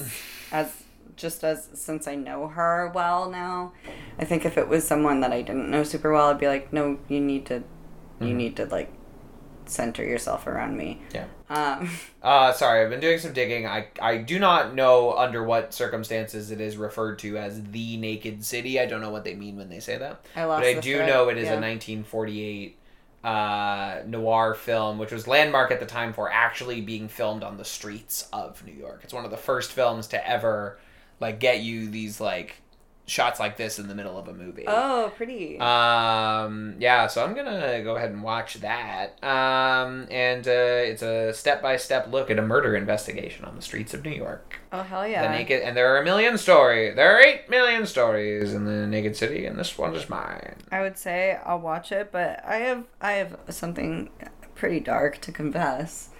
I can't. I watched like two episodes of Breaking Bad recently, and that was good that I did that because I otherwise can't. I can't get out of. I'm I'm listening to one particular song on loop right now, and then I can't get out of Love Island. Like I can't watch. You're trapped on Love Island. I can't like watch good stuff. Rescue from Love Island. I did. I tried to take myself to that movie of like that Bollywood movie, and I very much enjoyed it for two hours. But it was a three-hour movie, and I ha- I had to leave. And but I'm stuck in Love Island, and I can't get out. And I've heard other people talk about this, and I like I don't care that much about them in the show, and I don't really get the stakes. I don't really get like what the rule i think too hot to handle is a lot better structured and i've actually watched um, a too hot to handle inspired porn and it was excellent they have multiples of them and Oh, that's they're great. really good i think like having a robot tell you what to do is just like a great little premise For a porn? yeah Absolutely. yeah having like alexa or siri be like you can't do this until Now you have to jerk off. yeah yeah like you, can't stop. you can't use your hands until this happens. I'm like, what a fun little thing. I I would much rather hear it from Alexa than hear it from a cinematographer. Um, so placing myself in the world, I like better. And this is all to say, I really like to put myself in the shoes of the porn protagonist. What are their emotional I do go. I don't know if you have this experience, but um, I've only really gotten into, and you don't have to talk about your proclivity to porn on Thank this you. podcast. Um, but I'll just speak from my experience. A proclivity to porn. I've watched. I watch so much more now that I'm on testosterone, and Hell yeah. for a while, Hell yeah. no. no, but for real. Um, Yeah. No, it's a, it's a thing. it's a real thing, and I couldn't quite watch porn regularly, or I didn't have like a desire for it the same way. I'm like, oh, I want to eat peanut butter right now. Like, oh, I want to watch porn right now. Um, I didn't have that sort of like compass before. Um, but even when I did, I would get too caught up in the logistics of filming it, and I still kind of, I still feel that way. I get Where's too. the DP right now? No, I do. I get Not the DP that we can see. Where's the Where's the Mr. Light? for that? Guy? Yeah, where's Mr. Light? Where's Where's, Mr. Best Light? Boy? Sometimes I do get frustrated with Mr. Light, and I think he does a worse job in porn than he does in regular. Absolutely, he's really phoning it in. Yeah, I think that one's just a paycheck for him. yeah, he's his heart is not in that one. There's a few though where I'm like, oh, Mr. Light's like trying something He's really out. showing up. Yeah, um, but I do Yeah. get caught up in. There's this like one like. We've talked about it before, but I would like to shoot one porn just Yeah. to have done it. yeah, I, I, don't like want to get into the industry. I certainly don't want to act in the industry, but like, I'd shoot one porn. What's your? Do you like a plot, and what like plot would you? If I'm gonna direct a porn, Mhm. yeah, You want? I, I want plot. some plot. Do you want it to be kind of satirical or No, I want it pretty straightforward. I don't want I don't want a winky plot. I don't want like them being like, we know this is silly that like your grandfather's will stipulated that you had to suck my dick. Like nothing like that. I want like so I doesn't it doesn't have to be a melodrama, but I want like real stakes. what kind of stakes work for you? I want two people Okay. who are who seem to legitimately like and want to have sex with each other and both people are into it uh, that is very important to me in pornography. I want it to feel like both people are a- having a good time and enjoying themselves. And there's a scenario that brought them there. yeah i don't know the plot yet. I've, I, I want to be clear i'm not like dreaming up my porn plot. Um, i'm just like i'll do it once and if i'm gonna do it i'm gonna do it. I was thinking about like the weirdest porn I found myself watching recently where you had to like do so much mental math to figure out like how they got into that situation and why it was okay. yeah Where like this person had to sign like a consent contract because like she was paying like she needed to pay rent because her roommate was too busy grieving her grandmother. yeah that's true that's that's too much Oh, business uh, we're not. de- We're not. Oh, my God. And so, um, she she needed to pay rent because her roommate was uh was late on rent because her grandmother was was uh had just died, and she was like, "But I'm broke, and so I'm like down to be like a free use like person." and and the like the fake uh, girl boss who runs this business, this this pimp girl boss, was like, well, like we have a very strict policy. Madams are the original girl boss. yeah, and like we have a very strict policy of like what you can and can't like or we have a very strict policy that this could happen our clients could show up at any moment in your life at any time and you would have to be for use and she was just like yeah i mean i just like need rent like so i'm like down. She's like so you completely consent to this state of terms. And she's like yes. And so then she's at the funeral Oh, no. for her friend. She's at her, Oh no! and there's a priest. I could have predicted and this, client comes in and she's like i have to like i want to fuck you in front of your friend at the funeral. So now it's just like on the kitchen table of her, fr- her of her roommate's funeral and she's like i'm doing this for you i'm trying to pay rent and so she's like upset because she's like no like i'm doing this for you and the friend is like i hate you so it's like No, I don't like this very much at all. I'll be honest with you. That is not. That does not get my motor running. That's too fraught. i don't know it's so dramatic Don't like how fraught it is. I can't get it up when it's fraught. I was I was surprised. I think I was moved by the story. So compelled. I just wanted them to get together. These crazy kids. And I was like, is she gonna get out of her contract? Like, Did you skip to the end? What happened? Um, I didn't. I Ah! Because I don't think, or maybe I did, but I think the ending wasn't like they. I don't think they like. They didn't resolve the tale. I don't think they did like a hero's journey and like resolve. I I don't see. think there was a denouement. She did not have the meeting with the goddess. Yeah, I don't think The there was a atonement with the father. do a mahana at the end or a denouement. Do a mahana. or That- a denouement. Yeah. Yeah. You talking about Deus Ex Machina? Yeah. Do a machina. Like, Get the fuck away from me. Is that how it's really pronounced? I don't know. Now I feel. Doesn't sound feel- Greek.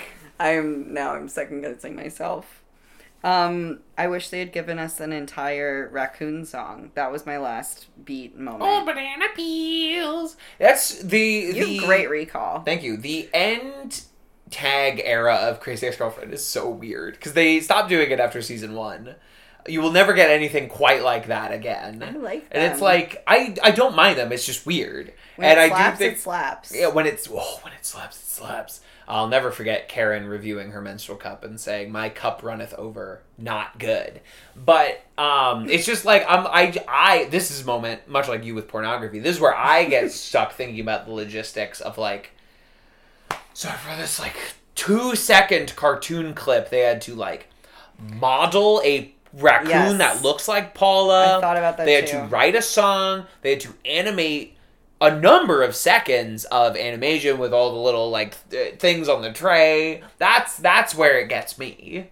Yeah, I thought about that too. I thought about that. As I think well. about it. I'm like, how much money did you spend on this raccoon Paula end tag? I just remember last night I put in a game of fishbowl or like celebrity. People call it different things. Um, we had to all put like celebrities or characters or whatever in the Okay. bowl, and then you have to like you have to like, Someone has to guess what it is. you have to guess what it is. And I put a porn star in there just, and then I left the party Just early, and I stayed just long enough to be like, I need to see how this person. Yeah. And it was this person that they call alphabet leg in porn because he has like tattoos of the alphabet on his leg. Okay, Yeah. Anyway, I just got into the like. I gotcha. Yeah. The minutia. The minutia. I do think it's very funny when you're with a group of people and you watch a bunch of people pretend they don't all know who this porn star is. Most people didn't, and only one person was like. I "Oh." alphabet leg I do not know, but I always think it's like very funny when if you're with you're with a group of guys and everyone is trying to pretend like they don't know the names of any porn stars and it's like yeah, you fucking do. Like, let's not. You don't have to talk about it like enrapturously, like, oh, she's so good. But like, you know the names of some porn stars. Don't lie to. Don't bullshit a bullshitter. I'm just making this connection for the first time right now, but it feels like I now have access to the world of sports. The way that people talk about sports, but porn. But like the way that people talk about sports and like all the different like guys and like things that are happening is how I used to feel as a girl sitting there listening to guys talk about sports or porn and be like, I don't know what the fuck they're talking about. And then if they all knew a porn star, I'm like, ooh, this feels weird. I don't know what's going on. And now I'm in that camp where I'm like, I, I know these things. And then I watch girls being like, ugh, I don't know. I don't really I don't like know. I'm like worried that like I don't really watch porn because I don't know how ethical it is. And I'm like, yeah, yeah, yeah, totally, totally. I was like you once, and then yeah, for sure, for sure, for sure, for sure, for sure. and then something changed. Oh wow, Heathers the musical being advertised on the Roku channel right in front of us. What oh, Heathers, yeah. Deus Ex Machina. That sounds like how I said it. I think you're right. Deus Ex Machina. Deus Ex Machina. Yeah, that's Deus Ex. Yes, he, Ba- Batman and I are saying the same thing. You pronounce it like it's French. Yep. Deus Ex Machina. People pronounce Lacroix like that though. They pronounce it Lacroix, and I'm like, it's not It's- from France. It's not from uh, Saint Croix. It's yeah, not from there. Made up. What are you looking at? I'm looking at this Roku screensaver, which I'm not as familiar with. Oh, I think you would like it because they're all different movie references. Yeah, they're all different movies, and I'm used to like. There's a different one with like Roku City, Is that one Dune? The the the worm. No, I, I think that's a Star Wars. There's Oh. a Star Wars that looks like that. Um, and there's and these are Star Wars also down here. This is Galaxy Quest. That's Dune. That's The That's Dune. sandworm that a guy is riding. That's Dune. That's Galaxy Quest, which I did not expect to see. You don't usually see that lined up against like, look at all these cl- all all time classic. That's Spaceballs. that's Spaceballs, and then that's the USS Enterprise. Yeah, of course, from Star Trek. So they are using Roku City uses um, like public domain versions of all this, but but this screensaver is just using some straight up copyrighted material. I think they purposely like get the like this is a fun thing that they do. This is a fun one. So is this a Roku? What you have? Is this what that is? Yeah, I've never had any like smart TVs or anything like that. So it's all it's all a mystery to me. it's all great. Mm, it's all Greek to me. What are the- Deus ex machina. What are the okay flex? I get it. You can pronounce it. Stargate? There's a Stargate in the, in this screensaver. Um, I'm listeners. I'm so sorry, but like I'm just really taken aback by what's happening right now. What are the dice? Do you? Um, those are just like fuzzy dice, like you're driving the spaceship. I think those are from Star Wars. He does have little dice that like get brought up in the Last Jedi, as if I'm supposed to know what those are, and I'm like, I'm supposed to have like known that Han Solo had like little dice hanging from his mirror Yeah, in the that. first movie. Also, there's um, Blade Runner, 2001. I see some lightsabers. Um, when this I is see some when Oh yeah. when this isn't a galaxy spread, this is a There's an uh, alien egg. Yeah. Sometimes it's a cityscape, and then there's like Yeah, I know Roku King City. Kong and whatever. Yeah.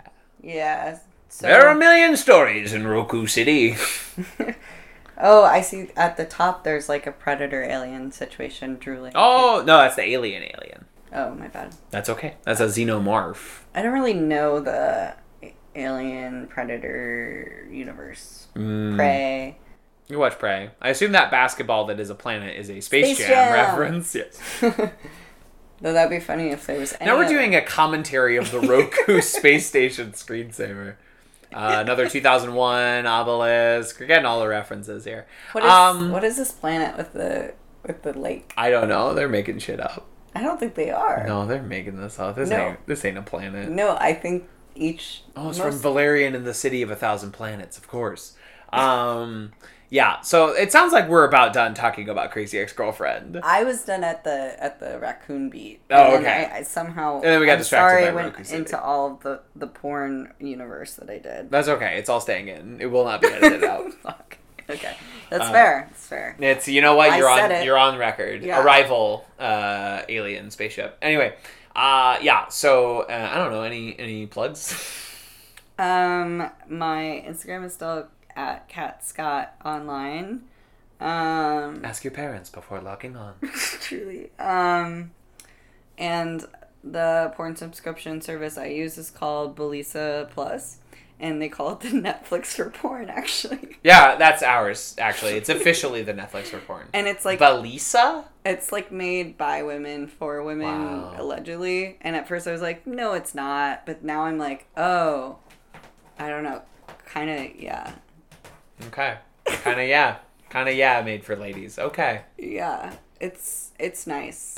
Um, and my uh, login is catscottvirtual at gmail.com and my password is 69696969 so eight eight uh, characters 6969 Six nine four times. yeah Amazing. Sounds great. i give everybody my login because netflix doesn't Yeah, we don't we don't want you sharing your login, but you'll never have to change it. But you can't share it. But you'll never have to change it. But you can't share it. it's so weird Yep. Uh, it's great. We're a great business. We're a great company. Uh, as as the president of Netflix, uh, please watch Red Notice. Uh, please watch uh, The Gray Man. We're going all in on The Gray Man. We know y'all love The Gray Man, so you know enjoy three spin-off shows. Uh, the Netflix, the Gray Man original series, uh, five more Gray Man films telling you everything you ever wanted to know about the Gray Man, what we're uh, too afraid to ask. And uh, this isn't about porn star owen gray right I have no idea what you're talking about. what's the gray man What's the Gray Man? It's one of our ne- one of the Netflix finest Netflix originals. Uh, stars Ryan Gosling and Chris Evans. It's directed by the Russo brothers. Um, apparently, everyone on Earth watched it except for Kevin. I haven't gotten around to it yet. Huh, I also didn't watch it. Um, also, my Letterboxd is my letterbox is Cat Scott, um, and it's October right now, right? Uh, yeah, this will go up in early October. We, ooh, it's spooky season, so I'll probably have lists of fun spooky movies to watch. I don't watch as many like super scary movies, but I've Spooky. I've wa- I've watched more as the time Nice. has gone on. Yeah. Yeah, uh, yeah. You can follow mine. Uh, TV's Kevin, and uh, I'm, I I also watch a bunch of spooky movies this time of year. Kevin's really active on Letterbox. I do be loving Letterboxd. If you I haven't popped into TV's Kevin Letterbox of TV's Kevin Lanigan of Netflix, president of Netflix, President TV's Kevin Netflix. Lanigan. Um, it's good. It's good. I mean, you like review things, you give them start, you rewatch. Th- you're very like on top of like what you watch and Yeah. documenting it. I do it immediately. archiving it. That's I- why I didn't join Letterbox for years because I knew I would be compulsive about it. I knew this would happen. Yeah. Yeah, but anyway, it, it's helped me. It helps me a lot, uh, greatly as uh, the president of Netflix to know about all these films and, and have my views uh, spread the world over. I'm glad Uh, you stay in touch with like your citizens. Yeah, with my way. with my with my inner cinephile, which is so important when you're running a business like Netflix and producing great films like The Gray Man, uh, or The Starling, which I recently saw autoplay in a bar, and I was like, Melissa McCarthy and Chris O'Dowd, what is this? but uh, that's how many great offerings we have. I don't even know about all of them. That's beautiful. Thank Thank you. Thank you for your service. Uh, we'll be back next month, uh, November, uh, with another uh, couple episodes of Crazy Ex Girlfriend, and probably with a guest. Who will that guest be? Your guess is as good as mine. Um, and uh, until then, um, love is like digging through a trash can, searching for old banana peels. Hundred percent. And happy spooky season. We finally did it. We got here. We waited all year to get here. Looks like we made it. I don't know what I'm gonna be for Halloween. I think I know what I am going to be if I am anything. What are you gonna be? I think I'm gonna be Racacoonie from uh, Everything Everywhere All at Once. Shut up! Oh my god. I'm gonna have a little raccoon on my head and wear like a chef's apron. Done. Did I see that movie with you? Yeah, And I like freaked out. yeah. You Um, loved Raccoon. I loved Raccoon. I lost my shit. you fucking died. I've I've rarely been with someone who reacted as strongly to anything in a movie as you reacted to Racacoonie. Maybe I'll be uh Linguini. Who's the Who's the guy with the chef hat in Ratatouille? I don't know. What's the guy's name? I don't know the guy's name. I know who you're talking. I know that little fucking nerd. I know what he looks like. I don't know his name. Maybe I'll be that for Halloween. Hell yeah. Anyone can cook.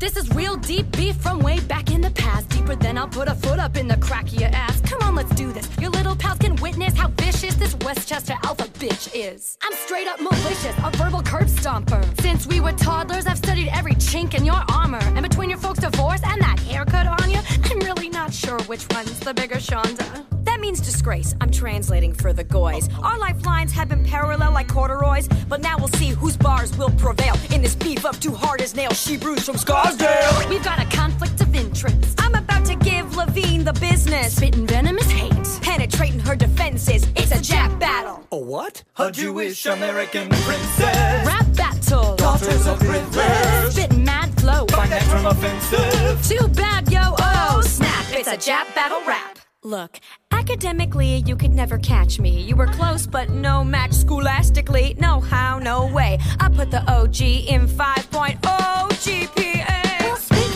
Are you AP graded? Cause these days you look a bit heavily weighted. And all your book cracking don't make up for the fact that I'm strapped with that killer instinct that you lack.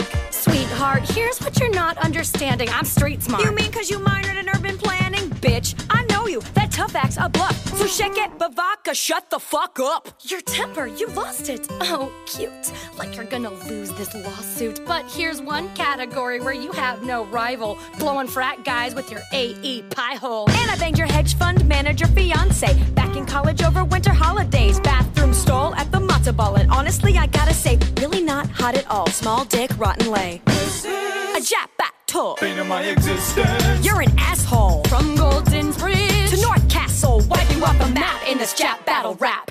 Bunch, you're a curse, you're a blight. We were frenemies at first spite. Think your verse is tight, then you're tripping like birthright. I'll wipe the mirth right off your fugly mug and fill you full of slugs like a straight up thug. Uh, that word is racist. Someone ought to tell you. Like me, I belong to the ACLU. Spare me, I'm a card carrying member. Plus, I spent a semester in Kenya. Remember? Well, I volunteered in Ghana. Well, I guess that makes us equal. Well, it's settled then. We're both cool with black people. Cause we're liberals. Duh, progressive as hell. Though, of course, I support Israel. Audra, wait. We share so many traits. Should we shake hands and erase the hate created by our mothers pitting us against each other for accolades and grades? We were egged on like Seder plates. Nah. In summation, you left New York for this fucking shtetl. Now you're like, oh, Audra, let's settle. You wanna get salty like the Dead Sea? Word, but call off the suit or you're dead, C word.